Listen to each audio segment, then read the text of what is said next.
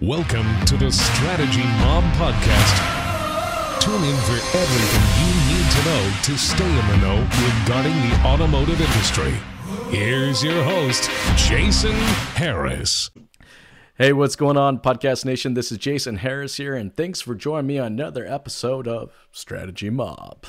Right today, I have two very special guests. I have Mr. Steven, all the way from down the street here in Toronto. and then Dustin on the other side of the border. Man, thank you for taking the time to jam with us. But before we get started, let's start with a couple origin stories so that everybody that's listening and watching kind of knows who you gentlemen are. Dustin, I'm going ahead and start with you. What is the origin story that is Dustin? Sure. So I got sucked into this business roughly 11 years ago. Um, cash for clunkers. So I, yeah. I came, yeah, I came in at a good time and uh, started selling cars. Had absolutely no idea what I was doing, but fortunately, every vehicle was sold at MSRP. No one had any trade um, objections because they were getting about 15 times more than their car was worth. So it was nice and easy. I made some money. I had no clue, and I was sucked in and uh, just tried to take in everything I possibly could from the very beginning, like I did with my athletic background prior. And that that's really it. One thing led to the next, and uh, a couple people fortunately had given me opportunities to grow within the business from the sales floor up. And uh, about seven years ago now, I, I, was given my first opportunity to run a store, and uh, and that's really the, the, the, quick bit for me. So I'm a player's guy. I'm a player's coach, and uh, that's how I'll be for my entire career. I, I, know nothing of the automotive industry still to this day. I always say uh, I'm more of a, a, people person myself, but I think that's the industry that we're in. I think we're in a people industry. We just happen to sell and service cars. So if we can master the art of dealing with people, both our own employees and obviously our customers, I think we'll we can be just fine. We can learn everything else pretty quickly. Hmm. Dustin, thanks for uh, jamming with us today. And I know oh, thank you for um, we, we we got a chance to connect on LinkedIn, and then yep. uh, we got some time to actually jam in person at uh, sure. NADA. Boy, but did we just literally like slide right under the radar just in time for all this to explode, eh? Absolutely, hundred percent. I'm glad we did. We had a we had a lot of fun. Uh, obviously, I take a lot of what I see from you. Jesus, you you can you can get the information out there, man. I'm I'm severely lacking with the amount of posts and content that I can get out there compared to you. But it's much appreciated. You you shed a uh, you know a sign that not a lot of us on the operations side see, which is nice and refreshing. So I appreciate everything you do. And yeah, we we we got what was that February. Shoot, it started on Valentine's Day, did Dude, it not? It feels Vegas, like forever ago, but oh my it was goodness, literally right around the corner. A lot has happened since then, but uh, appreciate the friendship and, and, thank you so much for having me here today. No, thanks for taking the time. Absolutely. Hey, uh, Stephen, for yourself, what is the origin story that is Stephen? uh, well, first and foremost, I'll start off by saying thanks for having me, Jason. We we actually met online as well, uh, like some people do. Thankfully, not on Tinder. Uh, and uh, easily easy to follow you may, based on the amount of content that you put on. But uh, the origin story, I actually. Um, it, it, actually started with a trip up the street taking the bus. I was uh, at uh, Wilfrid Laurier University. I needed work uh, to pay for school. I saw a BMW store came from a city that never had a BMW store, and I loved BMW. So I dropped off a resume that turned into a chat that turned into a, a job after actually I got uh, out of university because the guy who had my interview said, yeah, you should sell cars. Um, so in 2000, I started selling cars at a dealership that no longer exists, uh, exists called BK Motors. It's now Grand River BMW. Uh, and uh, the reason for that uh, being an important part of the story is believe it or not, around 2002, it's when my general manager, same guy who hired me, said, Hey, do you want to try a software system uh, Carrie and I are working on? His name is AJ Mueller and his wife Carrie started a system called DLS Accelerator. Yeah, you might have heard the name handed around a couple times. Uh, DLS Accelerator began, and I was one of the first users, or the first user of it at Mini Waterloo. Um, I was a guinea pig. I immediately loved the software. Anything was better than you know, like a notepad for keeping track of you know customers and what you're doing. And then in 05, I started working for the company. And in, tw- excuse me, in 2011, uh, I started working on my own. And ever since, uh, believe it or not, before you could say there was a cloud, I used to do sales on 180 with PowerPoint because clients did not even have an internet connection.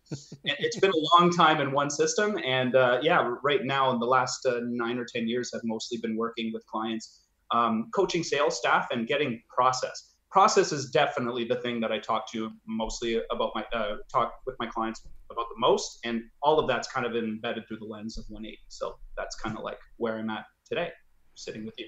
Well, I'm glad you were able to take the time to jam with yeah. us. All right, guys, let, let's get straight into this topic. Um, like these are interesting times. I mean, needless to say, right?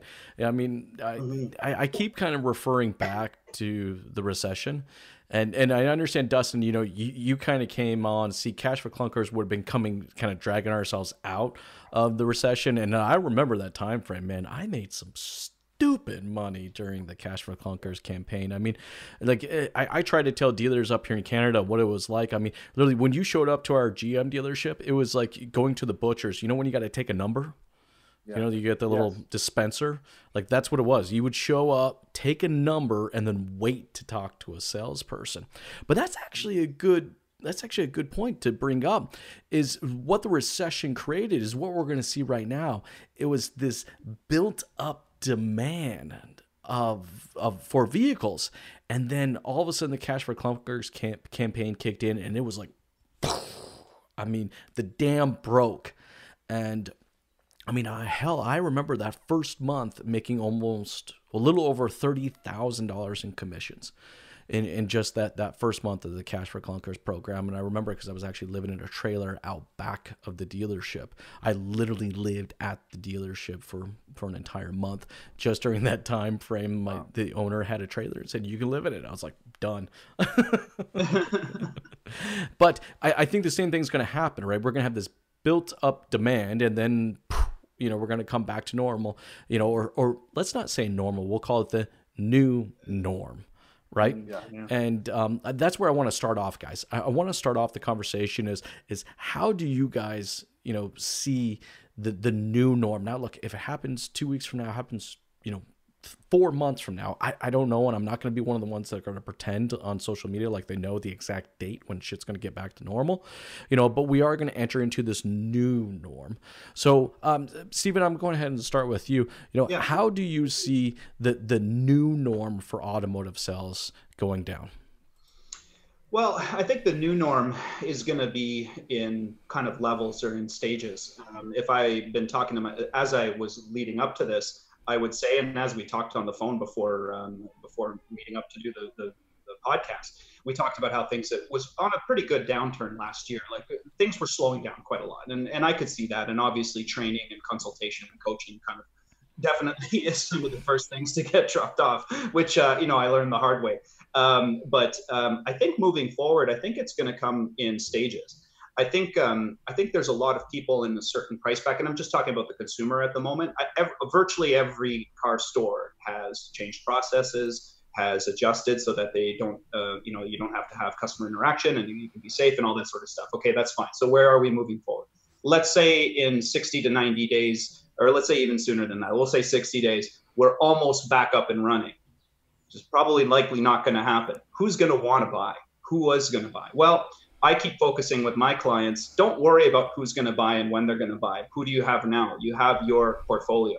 Some customers have to replace their vehicle. It's their only lease vehicle and they have to replace it for the family. Hmm. Those are going to be the buyers at first, whether they're being, buying a, a Hyundai or whether they're buying a Mercedes. And there's going to be a lot of other people who are going to, I think there's going to be a whole generation of people that are going to finally listen to my immigrant Italian parents to say, save for a rainy day. And I don't think there's going to be a lot of spending right away. I think we're really going to have to convince people to spend money. Um, and I really do believe that uh, those dealerships that are doing their best to keep their teams uh, in the know, uh, keep them educated on how to communicate with customers, and certainly those salespeople who don't have to be uh, in person with a customer to sell are going to be the ones that are going to push forward and push through this because I I personally have always said this to clients when I started, and I'm sure you can appreciate this, uh, uh, Justin, for sure. Um, excuse me, Jason. the the thing that I find that kind of surprises my clients is they'll say, I've done 200 installs, Hyundai, Mercedes Benz, Lamborghini, you name it.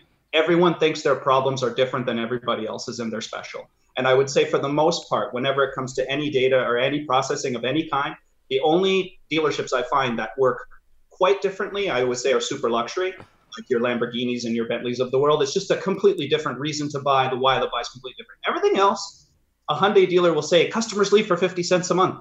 A Mercedes Benz dealer will say customers leave for five bucks a month.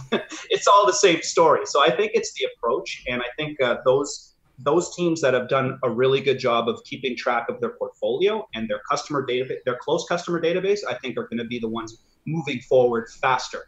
And I think it's going to take us a while to, to move out of the muck for the next uh, for the next few months for sure. I'm I'm with you on that, Stephen. I think uh, communication is going to be a big part.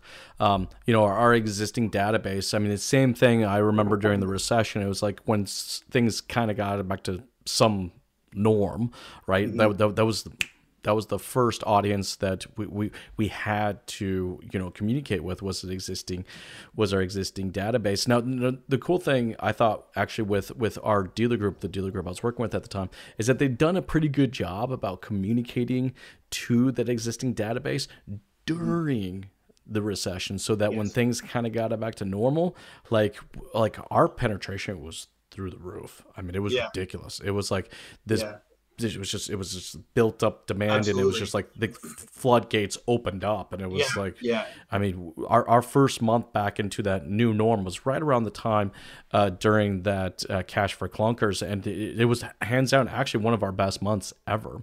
Um, mm-hmm. dustin i'm going to go to you. Um, how do you see the new norm? Like what is the new norm going to look like for you on an operations level? I think I totally agree with Stephen.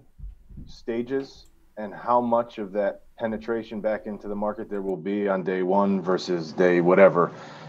I don't think there's going to be a day one. You know, I don't think we're going to be able to break it down into buckets or gaps or or time frames or what have you. It's just going to be whatever it is. And I think that probably, depending on the geographical region, whether it's Canada, United States, or even regions within each one, it's going to be different. Now, business as a whole, especially, I think more so on the retail side as opposed to the service and parts end of business. And I'm probably beating a, beating a dead horse here, but we're going to, we're, customers are now, I think, realizing exactly how they can buy a car and how easy it's becoming. And if we don't do this, we're, we're really screwing ourselves. So, what we've noticed here in the probably seven or eight operational days that we've had to remotely and electronically sell cars. And the only person that's coming into the showroom is someone that is literally signing three pieces of paper to consummate a contract, and that's it. We're not delivering cars, we're not test driving cars, we're not getting in them. If someone actually, if we literally, and I'm not even kidding you, the government has come out and stated if you allow someone to walk into your showroom to answer or ask one single question, can I have a brochure? If we find out about it, you're getting fined.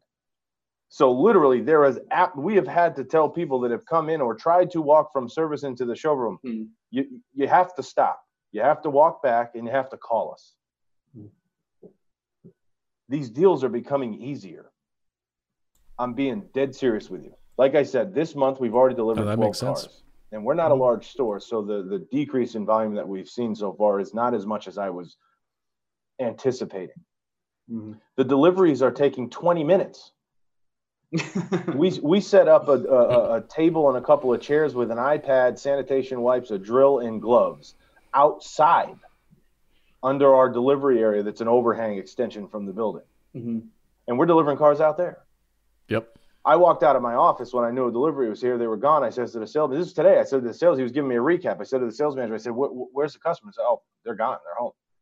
I'm like, "What? They just got here." Hey, this is what we're going to. I think the customers are going to realize that this is so much easier. And as much as I don't appreciate the Carvanas of the world and how much market share they're taking from all of us, that's where we're going. And if we're not ready for it, and if we're not up to snuff, we're we're we're going to go backwards. And when you go backwards, you're harming a lot of people, including the people that give you their time and they work for you and they give you all of their energy and their efforts. And if we're not taking mm-hmm. care of them and giving them an outlet to make a really healthy living, we're we're going to go out of business. Mm-hmm. But it, it, it's really swinging us. We have a sales manager, our internet agent. We have one BDC in our store. She's back to work, and my sales manager's here. And we have 12 cars out in, in five working days. We're 115 car store, four or five a day. So we're not ridiculously off pace from what we would be anyway. The only thing I can see here, Jason and Steven, and I don't want to make my answer too long winded, but the one thing that I think that we're really going to have to focus on, at least for us, who is not one that has put out the opportunity for an online car buying experience, which I don't agree with. I don't think it's going to be 100% that. We're still going to have and want some human interaction, but I think we're going to have to fine tune our F&I process. Because what we've noticed is our front end profits so way. far on those 12 deals have not been affected whatsoever. Well, I mean, look, the bottom line, Dustin, is you, you're having to do a lot with a little. You know, like I, I hate to say it, but a lot of dealerships out there have been able to operate for for the you know for many many many years with you know multiple people having to touch the customer. Boy, that sounds yeah. odds. Um, but no, seriously though, right? Like, no, it's very true. Absolutely. You, you have the BDC, yeah. you know, that, that they handle the lead and kind of prep it up and you know tee it up for the salesperson. Then you got the salesperson right. that gets involved, right? Then then the salesperson has to go get a manager involved, you know. So there's another touch point, right? And then the manager kind of assists with the sale and they come to some agreement. And then and then after the sale, we stick them in the stupid ass thing called a box Yes. That could literally be a whole nother podcast in itself. Like, why the 100%. hell? Like, yeah, don't even get me started on the box. So, so yeah. now I'm on another fourth person. I'm gonna. I'm, I'm, I mean, I have four touch points just to purchase a product, and then after that, I have the continued service. So I have another multiple set of touch points after that. Mm-hmm. I mean, I, I think as an industry, we have to sit ourselves. We have to sit back and ask ourselves, like is this necessary? Yeah. Like, do do I need this many freaking people to to mm-hmm. get a to get a deal done? Stephen, let's start with you. What's your thoughts on that? Um, I, I, a lot of the things that kind of came to my mind, and, and and again, like the situation that we're all in, and, and we don't have to beat the dead horse over what we're all experiencing. In fact, I think I got a little overload by yet another comment made just before a commercial starts or just before something, as we're all dealing with. Like, yeah, we're all dealing with it. Let's stop mentioning yeah. it. But it is a, a fact. The fact remains that uh, it's the fire that forges the steel, as they say. It's not the nicest way of putting it, but at the same time, it's uh, it's very true. And I think. Um, uh, in the context of dealerships and, and how we're doing process. I mean, many clients uh, that I was working with uh, in the last, I'd say, few years, were talking about eDocs and ways of making the turnover process better and all that sort of stuff. That's that's all like really, really great. I think the buyers are not going to be stopped. It's I'm glad you mentioned the thing about uh, you know coming to service uh, and and having customers come in for for their delivery, Dustin, because one of the things I just finished recording before I got onto this uh, podcast was a message to my clients. And because I know re- people don't like to read emails anymore, I start basically writing emails and I add a video in case you want to watch the video. And one of the things that I've been reminding my clients of and have been working with some of my clients on is just changing the dialogue with customers. A lot of systems only allow you to just, you know, broadcast email everybody, but why not scrape out the people whose leases are coming due in the next 60 to 90 days and just remind them of your changed process. Remind them that they can pick up a vehicle that's not a problem. We'll do it very safe and sound. Some of my clients that are, we'll say, of, of lower volume, like the Porsches and the Mercedes Benzes of the world, they'll come to you. You don't even have to leave your door. I think the only person in this whole scenario when it comes to the type of customer walking through the door is exactly that customer. That's the only customer that we're that, that that we're losing out on. I think it's the customer who wants to shop. Shopping online started happening when I started selling cars in 2000. We are 20 years yeah, later, and not a lot of people. This is not new. It's not. It's nothing new. It's nothing new. But much like uh, to your point before we got started, and and uh, which was, you know, who watches your podcast? Salespeople seem to be a little bit more exempt from it, but it's tough to tell a salesperson what to do and how to do it and all that sort of stuff. So now, luckily, I guess you could say for a lot of managers out there, uh, and people in the car business, the world's telling them now. Uh, that they have to change, you know, uh, and that's something that a lot of salespeople, um, as I've learned with process, and certainly training people on that. The one thing I've learned in the last few years is that social media, particularly smartphones. I used to walk into dealerships in in the 05, 6, 7, 8, right? When people had a phone, but it was probably a BlackBerry and it was only email, and they'd actually look like they would actually probably put it away before you started a meeting. Nowadays, I can't get five minutes into discussion before someone answers their phone and it carries on. And well, you know what? That's actually a really good point, Stephen. Like, I want to. I, I, apologize for interrupting, yeah, yeah, but no, I just, I just wanted to like really kind of like hone in on that. Yeah. Is um and, and Dustin, I imagine you probably see the same thing, right? Like someone's in your dealership, all right, salesperson is trying to have a conversation with them. They maybe have to excuse themselves to go talk to a manager or find a key or some crap like that. And then what does that person do? They they they jump on the device and they they're on it, right? Like right yeah, now, you know, to your point, Dustin, like everyone's hyper like hyper targeted or let's um, a, a, next level of attention right they're they're they're they're totally in tune with every single word that you say, which means that the words that we say mean a really big deal. Dustin, I'm with you, man. I literally think that the new norm, the process is going to be half the amount of time. I'm going to deal with half the amount of people. All right. I'm not going to deal with four or five people to make a freaking purchase. I might deal with one or two or yeah. Maybe only one. Love the right? one you're with. Uh, you know, love the one you're with. That's what everyone's going to learn is to deal with the customers yeah. that are in front of you and deal with them wholeheartedly. Too many, too many salespeople run through. Okay, Jason gave me the checklist. I'm going to follow the checklist. So Dustin, da, da, da, oh, so you're not really going to buy today? Okay, that's fine. Next. And there's a lot of teams, and you know, being in the GTA, we got some seriously great traffic on some mm-hmm. of our uh, streets. And some stores, I'll go from one store just a block down the way, not nearly the same amount of volume, completely different attitude on the sales floor. Um, and I think now everyone's had the crunch. It, everyone's completely different same, attitude. Exactly, right? exactly. And, so and in fact, actually, you know, I think that's that's a good tee off to my next question is because mm-hmm. I think the new norm requires a new attitude. And Dustin, I'd love to get your thoughts on that. Well, I totally agree. But to Steve, to your point, the the attitude can be different from one showroom to the next, but the adaptation or the adopting of this new way of selling cars has to be done initially from the top. Oh yeah, hundred percent. You know, you can have. I mean, if I nobody's here right now, but if I walked out on any given day, I could have five out of my seven salespeople want to do it this way we're talking about. Mm-hmm. But then if our process, including myself and the sales manager, doesn't allow them to do that, or we stop them from doing that mid process, well, mm-hmm. what good is it? Yeah. So if if this idea is adopted by myself and the management staff or the ownership level or whoever it may has to be, then we can allow that to run and take its course through the through the through the showroom and mm-hmm. through the salespeople. Yeah. But it has to be one, everybody or nobody. Also. Yeah you know, so we have to do we have to all be on. How do we do page, that? Whatever Dustin? that page is. What's like, that? Everyone needs to be on the same page. Hundred like, percent. How do we do that? Oh well, you have to make sure that everybody understands with any change that you make. Listen, I, I, I got to this store. We moved back for for family reasons from New Jersey two years ago. When I got to this store, and I think we had this conversation, Jason in Vegas in the Tesla. I remember, yeah. I had people that wanted to quit 20 minutes after I walked in, after our very first meeting. I had two people say, ah, can't do it. I mean, you probably know what you're doing, but you are way too much for me. I can't do it. We had to calm them down. We had to explain to them what we're trying to do. But more importantly, we had to explain why what we're going to do, why the changes that we're going to make are actually going to benefit them as well. Mm-hmm. And then when when we give them a chance to try to adopt a new process, and it works, they'll buy in. If we try to adopt a new process and they're giving us 100% of their attention and really trying to change and it doesn't work, well, then maybe we made the wrong freaking decision anyway. Mm-hmm. But you don't know until the actual results come out whether they're good or bad.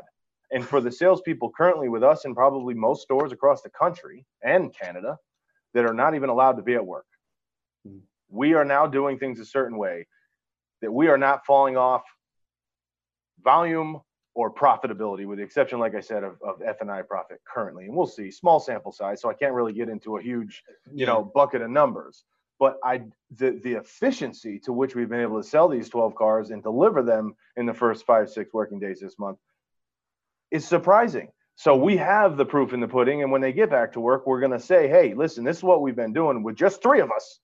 Yeah. Imagine if we had all 12 of us and, and how we can prolong, you know, continue to do business. And I think it'd be easier for everybody. So it takes the buy-in from the beginning. It takes a little bit of a nudge, but it takes the why.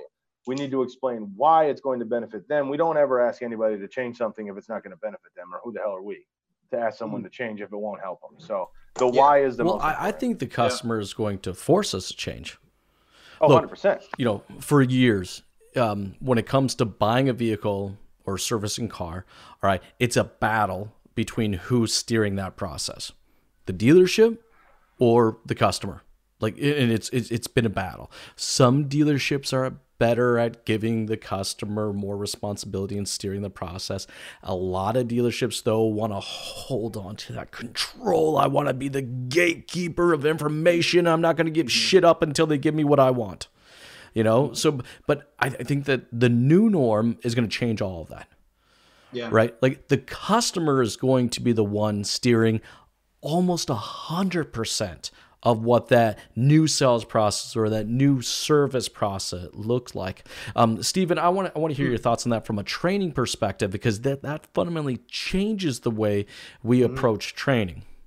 Well, I think uh, uh, to, to Dustin's point, uh, the why or the why of the buy has changed. I think there's going to be a lot of buying and not shopping, and I think uh, I think we might have seen, or Dustin might see in the next little while, a lot of those deals close quickly because they need to they need to just move on with life. And and I'm I'm a single guy with no kids. You know, I drive a coupe. The next car I buy, it doesn't really matter. I have no one, you know, uh, choosing, uh, helping me choose. But I think when when it comes to process, the, the process processes that I've witnessed, I can guarantee for an absolute fact after almost I'm, i must be nearing 200 dealer installs. Yes, only on 180, but that doesn't matter.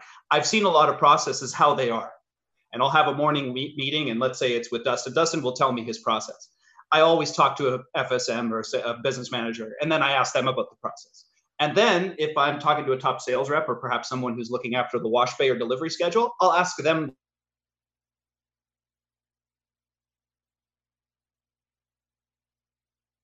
does, it doesn't happen. So process, I will always be very clear about this. You can have a terrible process, but if you follow it, it works because you know you, uh, uh, process is basically a roadmap and that roadmap uh, uh, doesn't matter how much it meanders if dustin goes off that roadmap for a moment he knows where he's at because he has a watermark and for me, process with a lot of my clients, and, and oddly enough, the, the subject of that bit, I, I, I got to send this video when I'm done. it's like the same subject. But but the processes that have changed for me have always been customer focused. And one of the things that I always am training both managers, but mostly salespeople at is stop talking to customers like their managers or staff. No one cares about process here. No one, you got to listen to your customer. They might not want all that detail about the vehicle. You got to listen. And one of the things I've been trying to promote with my clients is let customers know that the process has changed. So yeah, we have these notices on web pages. I've I've helped clients send out mass email broadcasts. Yes, absolutely. But one of the things I was focusing on for, with my clients particularly was, hey, if you have leases and finances coming due, does your automated message for three months to, to, to Jason still say, hey, your lease is coming up, lots of things to think about, blah, blah, blah, blah, blah. No, it should start off with, although you may think you, you it should start off with a description of what the new process is for dropping off your vehicle if you need to replace it.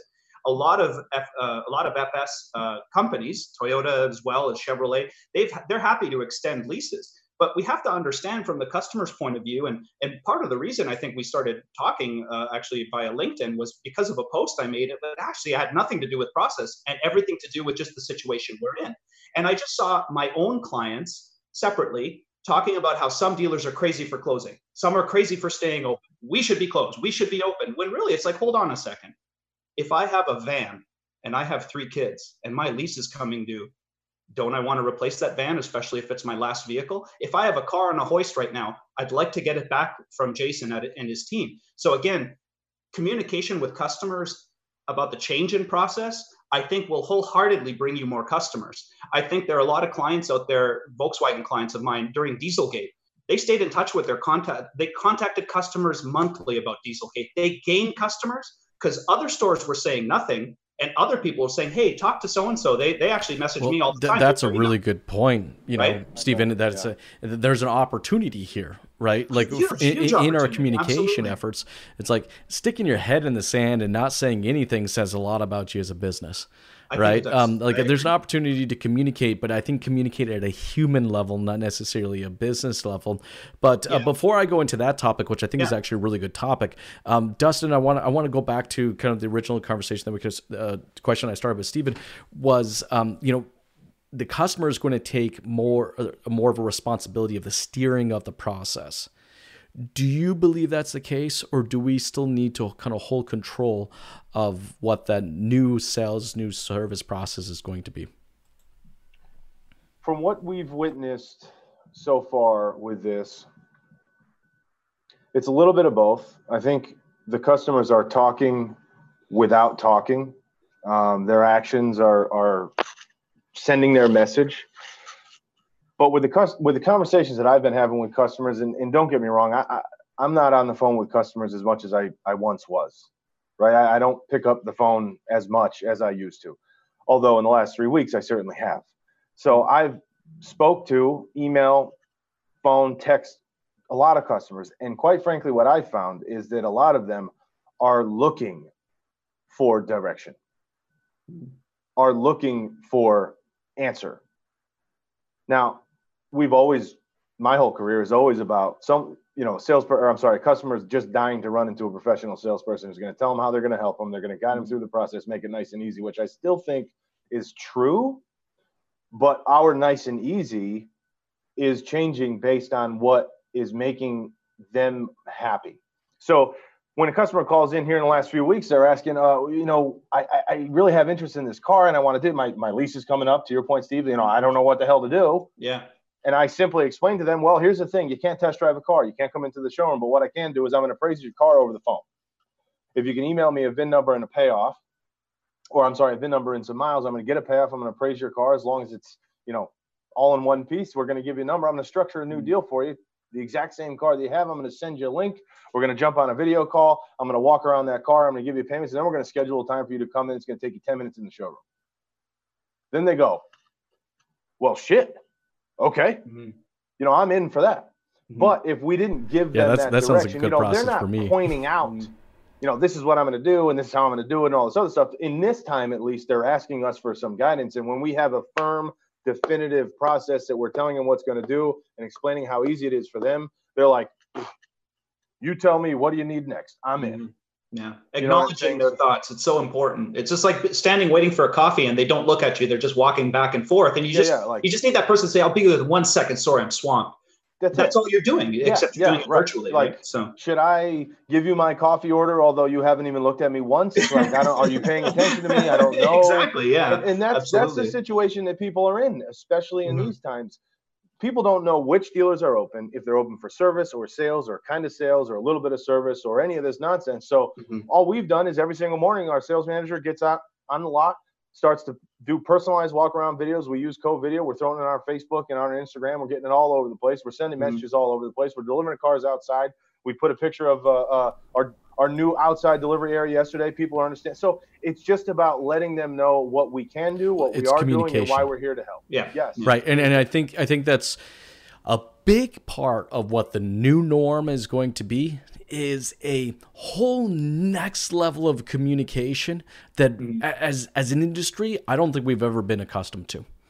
No. Like I mean I, I think literally our, our communication in the past has been yeah, that's great. Uh, when do you want to come into the dealership and uh, I can uh, go over all that information with you? That's not the case. That is mm-hmm. not going to be the case into the new norm, right? The expectation of the customer is that we should be able to communicate everything. In fact, over communicate the crap out of everything right now mm-hmm. so that their confidence level in doing business with us, either service or sales, continues to go up. So that that's a good question, guys. Let's get into that topic. Let's get that. Yeah. What what um what should we be communicating? All right, as we go into what I'm calling the new norm. Uh, Dustin, I'm actually going to lead with lead with you on this one. Okay. I think I mean, that's a good question, but I think that our message has to be exactly what we've been talking about for the last 20 minutes. To Steve's point, uh, I was taking some notes. So let let our customers know, especially those that are already in our in our lives, right? They're already our family. That mm-hmm. let them know that our processes have changed. Don't allow them to think that they're walking into a particular process the next time that they reach out to us, and then it's totally different, and they're mm-hmm. sideswiped by something new. And even though it might be better, they're going to be mm-hmm. surprised mm-hmm. by it. So mm-hmm. let's let them know what's going to happen ahead of time. Give them some direction. Give them a heads up, so to speak. That way they know how to do it now, or they know what's coming. The thing is, just like with with your play, Jason and, and Steve, I, I just sent you a, a, LinkedIn connection before we jumped on. So I, oh, okay, great. I'll look for forward to connecting with you. So yeah, I, I haven't yeah, seen likewise. too much of your stuff, but yeah, in Jason's case, we can't send out one video or one email or one text to a customer. It just won't be it enough. It has to be mm-hmm. repetitive, mm-hmm. and this is mm-hmm. almost more of a a branding deal or a marketing deal. Mm-hmm. Forget about these. We we have not put out one single price on a video that we've shown since this all happened. Because mm-hmm. I don't not think the customer cares payment. about that. No, they don't right give now. a That's shit, not the Jason. priority message. You're absolutely correct. Yeah, you're absolutely uh, correct. They do not yeah. care, and quite frankly, people are over that I've dealt with. Again, I haven't done it for a while, but that I've been dealing with over the phone here people are almost asking for discounts or more money on trades like as a form of a question like hey can i get $10 less a month if not it's okay but i'm just figuring that i'm asking no yeah. i'm really sorry we don't all right i'll see you at three o'clock like you know they're yeah. not they're not negotiating they're just saying mm-hmm. ah maybe i should be doing this but who knows following this process and this way to sell cars may lead to i think you said this earlier steve less negotiation mm. which would be a great thing. I don't Dude, know. I, I actually think, think that's true. Right now, moving into the new norm, okay, the customer is going to care more about the process than your cash discount. I'm going to say that one more time because I know the people that are listening or watching right mm-hmm. now needs a retake on that. But moving into the new norm, all right, customers will give more shit about your process than the freaking discount you have to offer. And I think who who communicates that process the best is the one who's ultimately going to win. Mm-hmm. Steve, your thoughts? Uh, yeah, I couldn't agree more. Um, Dustin, when you look at some of my uh, one take videos, uh, they're all based on just days I've had at stores where I'm like, oh, really? Like you don't have a signature in your email? Right. Like, oh, really? Your phone number is an image in within that, you know, signature. Yeah, Why not yeah. make it a number so I can tap it and call yeah, it? Yeah. I always ask salespeople the same question. If you're complaining that a customer's calling you at odd hours, what did you miss? You missed something my clients only called me when they wanted to leave a deposit. I only ever split two deals in five years because my clients knew my hours of work. I change my voicemail every day to say, You've reached Stephen Pagoza, blah, blah, blah. I'm here today until five off tomorrow. Returning Over communication. Yeah. Over communication is so yeah. important. And I'm definitely a verbose mofo. So, like, I understand, uh, you know, communication. I work as an actor as well. So, I've never minded speaking. But the things that we're speaking, the things that we're saying to customers, the way we say it, the way we portray it is so important. And sometimes, much like going way back to our discussion about the floor and, and what you're trying to do to make changes, people meet us and like, screw him, I don't like him, I, I don't like his beard. It doesn't matter what. If someone, hey, it's Dustin always has one of the best beards in the industry.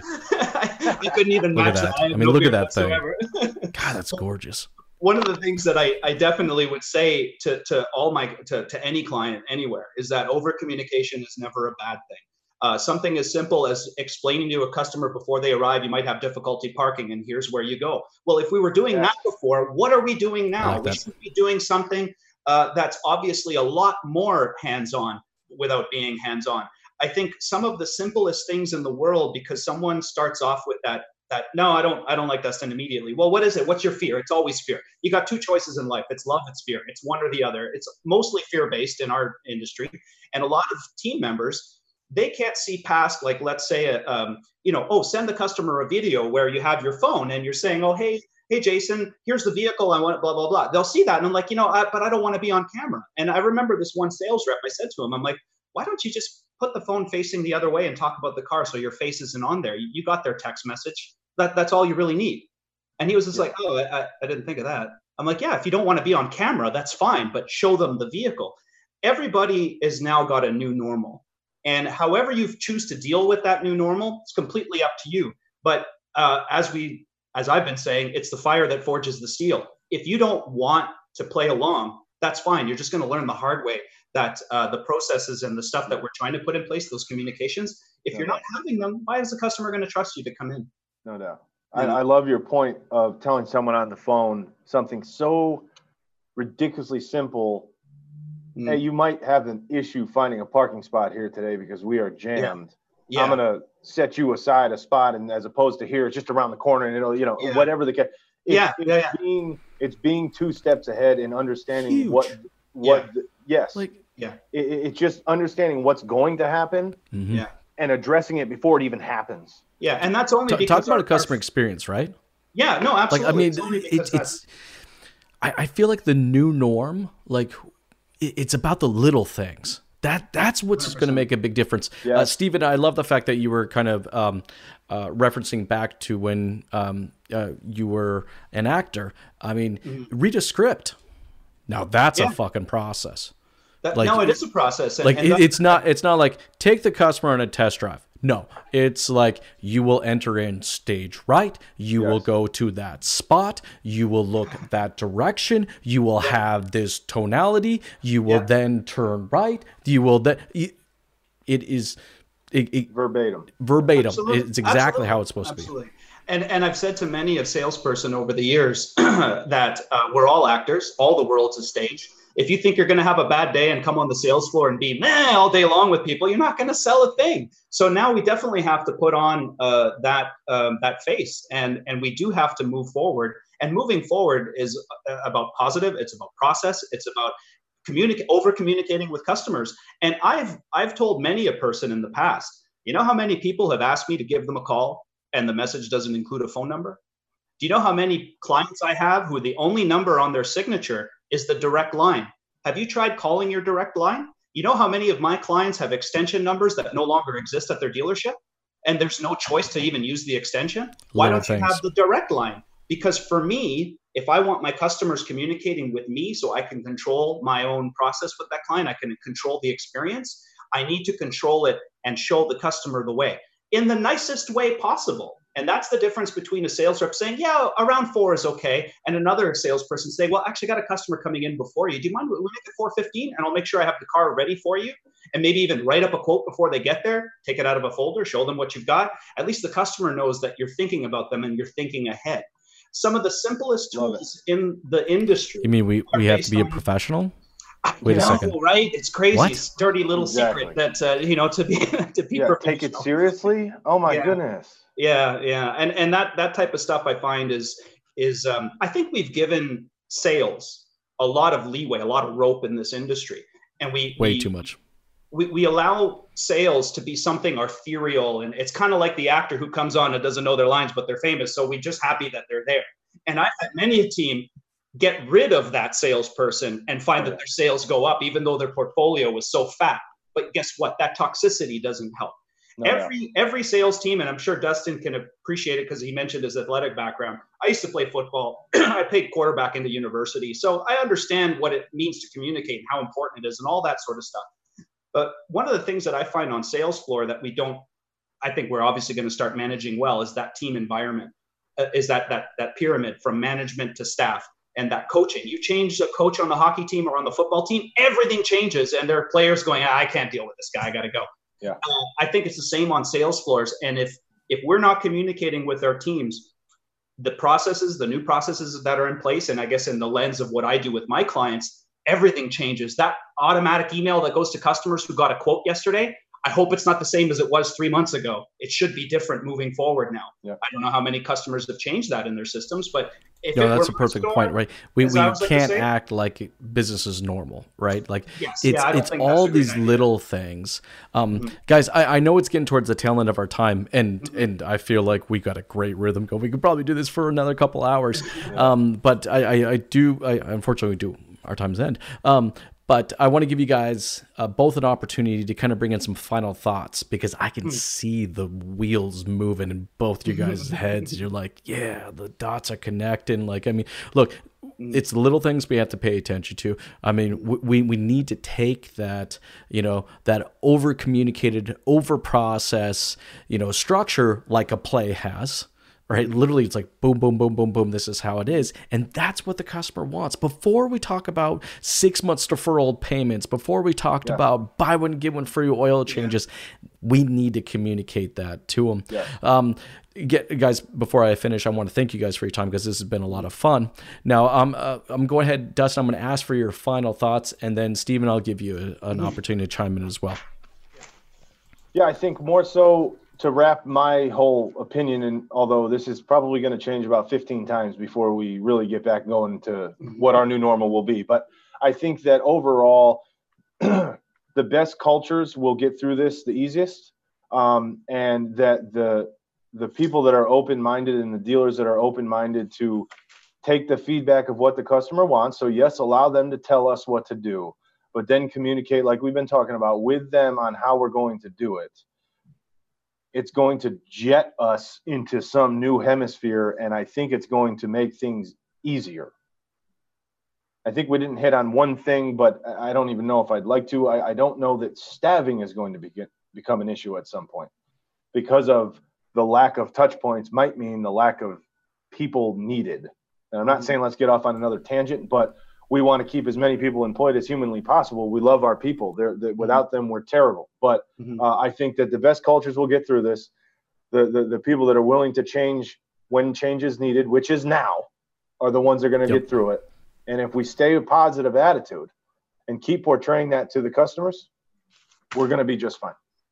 And, and that's look, that's why we're having these conversations.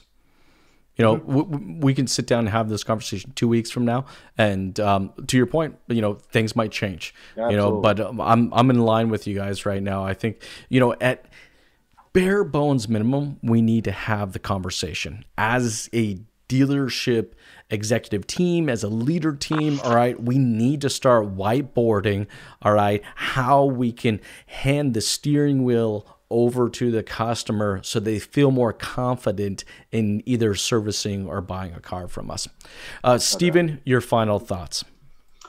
Um, my final thoughts would be, well, first and foremost, thanks to you. Thank you for letting me participate, and nice to meet Dustin as well. Um, hopefully, this continues. I, it's been really enjoyable. Uh, the the things that I have been focusing on, and, and certainly the touch points that I made here in my notes, is basically what's your playbook the playbook that I always reference, and the the the my my background was football, even though I grew up in Sudbury, I didn't play hockey. Uh, but to me, I always use the reference of get your first downs because if you worry about the first downs, the touchdowns take care of themselves. So to me, it's process communication and adherence to process. That's really, really, really important. I hear a lot of great processes. Are they adhered to? Not really. so at the moment, I think a lot of clients, uh, Dustin as well, uh, would would probably be one of those um, teams that will probably break down that process. And and it sounds like that adherence, the only struggle I think that as we move forward, and and because I think there won't be a D Day, like it's going to slowly kind of happen. We can then bring these people into play, and this is the new process, and this is how it's working. If there's one thing I have noticed in the last half decade, is adherence is a problem throughout every dealership I've ever been at in the last half decade. When I started long ago, 05, 06, you came in, you did the session, we went through the process, the process happened. Now it's just like, well, we'll see how Dustin feels about it. We'll see how Jason feels about it. If they want to do it, let's see what happens. I think now more than ever, as we move forward, those teams that have an adherence to process are the ones that are going to thrive. And for those managers out there that are like, I still don't know what the heck you're talking about when it comes to all this communication stuff if you're in if you're in the GTA, you probably have an employee who speaks Mandarin, Chinese, uh, Hindi, Punjab, Urdu, whatever. You ask them how they communicate with their clients, and those really uh, those top salespeople, they're on WeChat, they're on all kinds of stuff. Maybe talk to them to see what it is that they're doing that makes the process, I guess, a little bit more uh, understandable for those who are really they're they're understanding, they're buying everything that we're saying. They just literally don't know how to apply it and I and I think that's my my only fear. I, I fear that there are managers out there that are system managers that can help, but there's still a lot of managers out there that are great sales managers that come out, they'll shake a hand, they'll get deals done. But boy, oh boy, if you sit them in front of a computer, they're, they're pretty lost. I feel bad for those folks. Perfect but point, We're going to Stephen. have to adapt. You know. we we are going to uh, live and die by our processes. Um, it, it's it's adapt or die. You know, time. That's that's just simply what it is. Hey guys, for everybody out there that's watching and listening right now, would love to connect with the two of you gentlemen and kind of follow you along with your path. Um, What's the best way to do so? Dustin, I'll start with you. Yeah, predominantly LinkedIn. Um, I'm on there quite often. Instagram, uh, two dot steps dot ahead. And uh, we actually just launched our own podcast this past Friday. Episode two is coming out tomorrow. Um, Excellent. Yeah, well, I'm going to awesome. put that back up on uh, LinkedIn and Instagram as well. Um, Can you shoot me the link for that, by the way? Hundred Yeah, percent, me- me too, absolutely. please. Yeah, yeah, no you. doubt, will do. It, we're we're just talking about what we're talking about, you know. uh, so excellent. it's real life. It's it's it's the real world. It's not me just saying that I know everything about the business and I haven't been in it for Mhm. 15 years. You know, I live this every single day. So this Yeah. is real life. So like Jason, with this, you know, you're doing this on a daily basis. You have tons of clients. So same stuff here. But yeah, LinkedIn, Instagram, two dot steps dot ahead, and two steps ahead is the is the podcast that'll be out everywhere. It's in about 70% of the platforms now. It'll be everywhere else soon. All right, guys, you heard it. Two Steps Ahead is the name of the podcast. Correct. Uh, definitely go in and check that out. All right, Stephen, for yourself, what is the best way to connect with you? Uh, LinkedIn is definitely the best way to connect with me. Um, I uh, always like to remind people there is a contact info page on LinkedIn, and you can click it, open it. My phone number's there and everything. A lot of people don't know that there's that feature, uh, but definitely can reach out to me there. Uh, I'm pretty easy to find. Uh, you'll see people will find me on uh, LinkedIn, on on Facebook, on Instagram, even on IMDb. Um, and uh, just uh, simply type in PIG, like the animal, Stephen, Pig, Ozo. It, it I, I narrowed down pretty quickly, so I'm really not that difficult to find. YouTube channel. Could you put out some cool videos? I, I do, yeah. I put out. I've been putting out mostly stuff for my clients, but I also have been uh, doing some stuff on YouTube with the Tuesday Test Drive. And oddly enough, I, I started that last year because I just felt like there weren't enough people talking to people. Uh, oddly enough, is the reason why I started it, uh, and uh, it's been uh, very good a way of me getting my name out there or getting my face out there, as well as some Wednesday one takes, just some reminders. For What's the teams name of the channel, forget. Stephen? Uh, the name of the channel is Scuderia Pigoso, uh, as uh, is what I believe I have the channel name as, and it's uh, linked into, of course, my my um, or it's linked to my LinkedIn as well as to Instagram and Facebook, so it's pretty easy to track down. The Tuesday Test Drive. Guys, we'll make sure that we include uh, links for everything in Excellent. the Yeah, uh, uh, description of this video. Hey, guys, again, thank you so much for uh, taking the time to jam with me today. Man, this was so much fun, and I'm pretty confident we'll be doing another round of these soon. Excellent. Thank you so much, Steve. Nice to meet you, brother. Dustin, Thanks, guys. Have a wonderful well. day. Thanks, Thank you. Jason. Cheers. Bye-bye. Bye. Bye.